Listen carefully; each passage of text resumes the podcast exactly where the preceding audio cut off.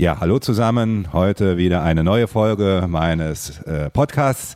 Heute zu Gast hier in Trier Thorsten Wolscheid, Vorsitzender der CDU Trier. Thorsten, vielleicht stellt sich ganz kurz mal selbst vor. Ja, hallo Andreas. Äh, vielen Dank, dass ich heute hier sein darf äh, und mit dir ins Gespräch kommen darf.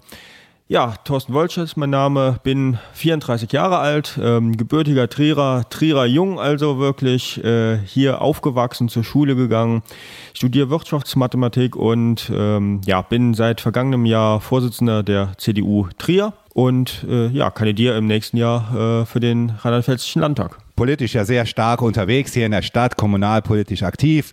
Vielleicht äh, fragt der eine oder andere sich, was machst du so nebenbei? Ja, also ich habe ähm, ein paar Hobbys. Äh, neben dem Reisen ähm, bin ich äh, Fußballschiedsrichter. Äh, bin aktiv im Vorstand von einem äh, Sportverein und aber auch wirklich noch aktiv, äh, sofern es Corona irgendwann mal wieder zulässt, äh, hier auf den Sportplätzen in unserer Region unterwegs. Ich habe ja auch lange Fußball gespielt. Weiß gar nicht, ob wir da schon uns über den Weg gelaufen sind. Was mich immer so beeindruckt am Fußball ist ja auch die dritte Halbzeit und so manch ein Schiedsrichter ist ja auch gerne da auch länger unterwegs. Äh, Gibt es da irgendwelche Vereine oder Plätze, wo du gerne aufgetreten bist? Ja, ich würde jetzt, glaube ich, äh, manchen Vereinen Unrecht tun, wenn ich jetzt hier einzelne aufzeichnen würde, aber äh, also ich mache das Ganze seit 16 Jahren.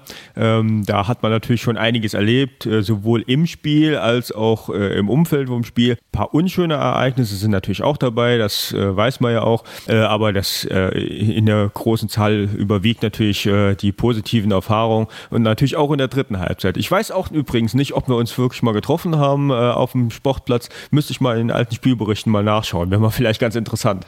Ja, ich war ja immer äh, sehr gut unterwegs gewesen und hatte ja wenige Karten, aber bin auch eigentlich ganz gut mit den Schiedsrichtern zurechtgekommen, da wir hier eine äh, gute Community haben, die auch sehr sportinteressiert ist. Fußball ist ja leider und generell der Breitensport ist ja auch durch die Corona-Maßnahmen äh, äh getroffen.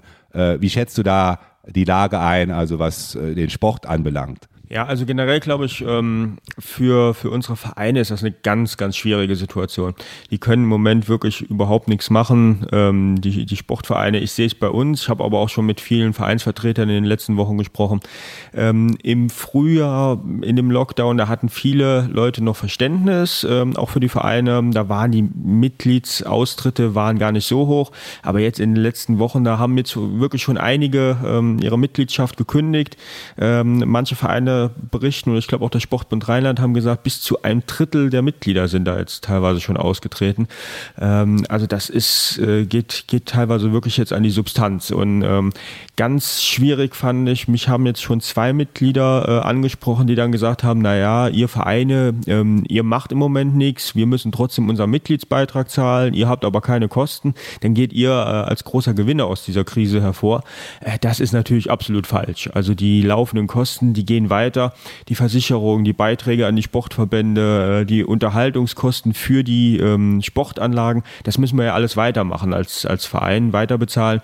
Ähm, aber auf der anderen Seite sind sämtliche Sponsoring-Einnahmen sind eingebrochen. Wir können keine Turnier im Sommer, was wir immer gemacht haben, zum Beispiel, äh, ist bei vielen Vereinen weggebrochen. Ähm, wir haben jetzt ein Mitternachtsturnier, das ist weggebrochen. Also da die Einnahmenseite wird langsam wirklich klamm, ähm, aber die Ausgabenseite bleibt halt. Ja, Stichwort Stichwort Vereine, ähm, da ist die Politik natürlich auch gefragt. Äh, Gerade die, die gute Vereinsstruktur, die wir haben, also Sportvereine, Musikvereine, äh, das ist ja auch äh, gesellschaftlicher Zusammenhalt. Siehst du da Möglichkeiten auf landespolitischer Ebene, da was zu tun? Ja, absolut. Ähm, da ist es wirklich enttäuschend, was da bisher vom Land kam. Also äh, der Bund hat ja ein äh, Programm bereitgestellt. Äh, wir haben hier als Trierer Stadtrat auch ein Programm Trier hilft sofort bereitgestellt. Ähm, das wird auch beides ganz gut äh, angenommen. Und dann gibt es noch das Programm des Landes. Ähm, und das Programm, das ist wirklich, das muss man ganz einfach sagen, so geschrieben, dass die Vereine äh, es nicht nutzen können. Ähm, das benachteiligt wirklich die Vereine, die ähm, irgendwelche Rücklagen gebildet haben, sei es äh, für äh, Sanierungsarbeiten am Vereinsgelände oder irgendwelche Anschaffungen. Man muss da seine äh, Rücklagen vollständig erst aufbrauchen. Ähm, das hat auch dazu geführt, ich habe jetzt die ganz aktuellen Zahlen jetzt nicht, aber aus dem Sommer, da wurden landesweit aus dem Sport Bundesprogramm äh, für die Vereine wurden lediglich, ich glaube, 40.000 Euro abgerufen, landesweit wohlgemerkt. Äh, und aus dem Programm für Musikvereine und Chöre und so, da wurde zu diesem Zeitpunkt 0 Euro abgerufen. Also wirklich gar nichts. Und da sieht man ja, es geht, das, das ist nicht äh, deswegen, weil die Leute ähm, das Geld nicht bräuchten und die Vereine das nicht nötig hätten, sondern weil die Förderbedingungen einfach so sind, dass sie absolut an den Bedürfnissen der Vereine vorbeigehen. Ja, ein anderes Stichwort ist ja immer auch äh, Engagement, äh, Ehrenamt, äh, Stichwort Bürokratie. Äh, auch da äh, gibt es ja auch politische Dinge, die angestoßen wurden. Wir zum Beispiel beim Bund haben ja jetzt äh, die Übungsleiterpauschale ja angehoben auf 3000 Euro. Äh, das schafft ja auch Freiräume, dass nicht immer der Steuerberater für die kleineren Vereine immer aktiv werden muss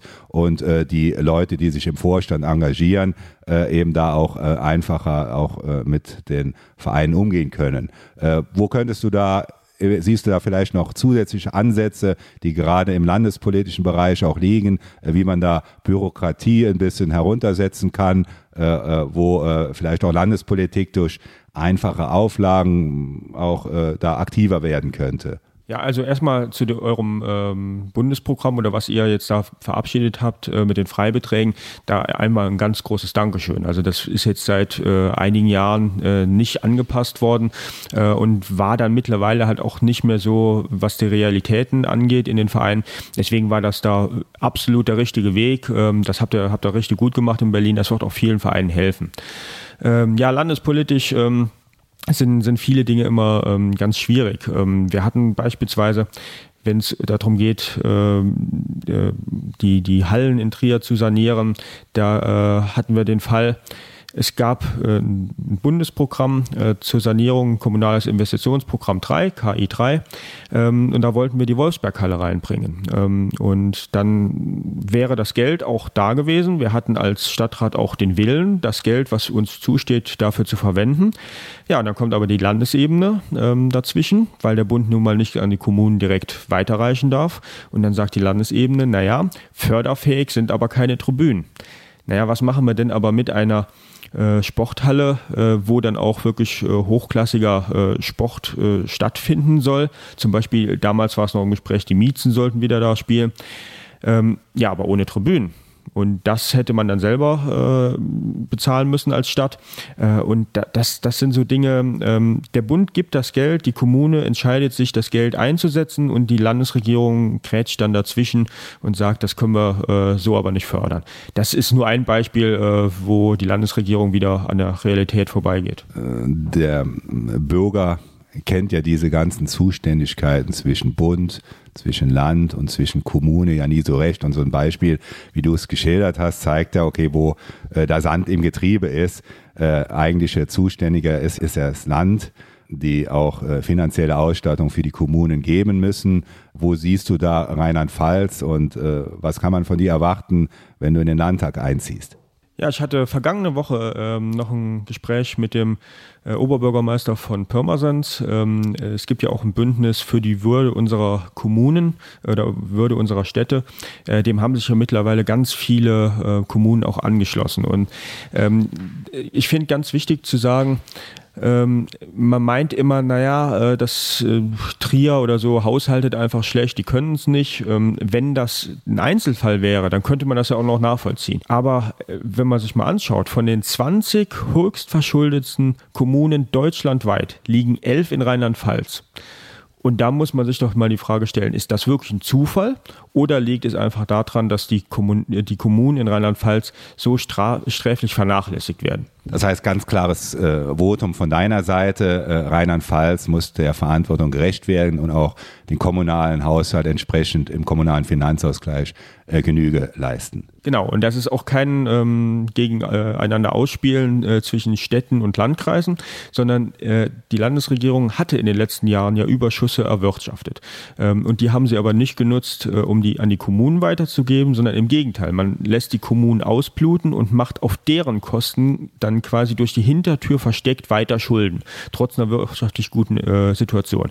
Und deswegen ganz klar, wenn die CDU an der Regierung ist äh, in Rheinland-Pfalz, dann müssen wir die Kommunen deutlich besser ausstatten. Ja, das wäre auch verfassungsmäßiger Auftrag. Äh, wir sind ja auch gespannt auf das Urteil äh, des, am 16. Dezember des äh, Landesverfassungsgerichts, äh, wo ja schon erwartet wird, dass auch hier wieder äh, das Land äh, verlieren wird und eine höhere finanzielle Ausstattung der Kommune eben auch gefordert wird. da sind wir gespannt. da ist noch ein bisschen Zeit. Danach äh, werden wir auch äh, bestimmt nochmal in der Sache reden. Vielleicht ein anderes Thema. Äh, jetzt hast du ja eine Gegenkandidatin, die sehr medial präsent ist, äh, die leider äh, ja so ähnlich äh, bestimmt auch wie das letzte Mal ja ihr Mandat, wenn sofern sie es denn gewinnt, hier in Trier, ja an ihren B-Kandidaten abgeben wird. Wie schätzt du eigentlich solche Vorgehensweise ein? Ja, ich hatte letztes Mal noch mal ein Interview gefunden aus dem Trierischen Volksfreund, ähm, das ich 2016 nach der Wahl gegeben habe.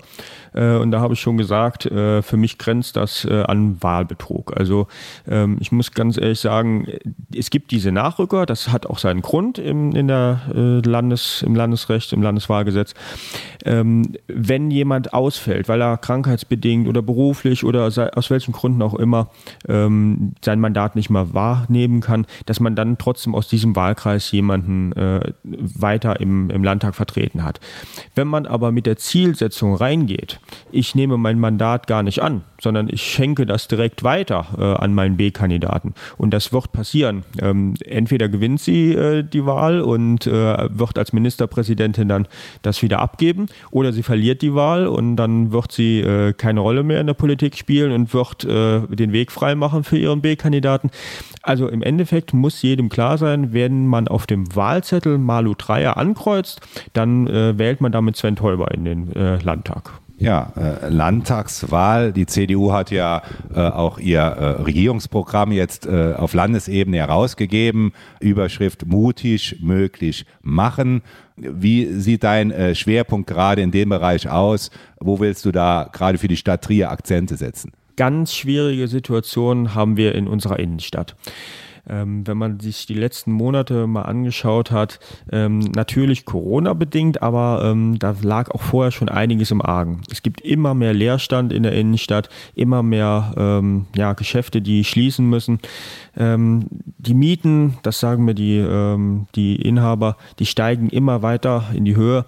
da haben wir wirklich ein Problem. Und das ist ein Problem, wie gesagt, durch Corona befördert nochmal, okay, aber es ist ein strukturelles Problem, weil natürlich der eigentliche Konkurrent unserer Innenstadt ist der Onlinehandel.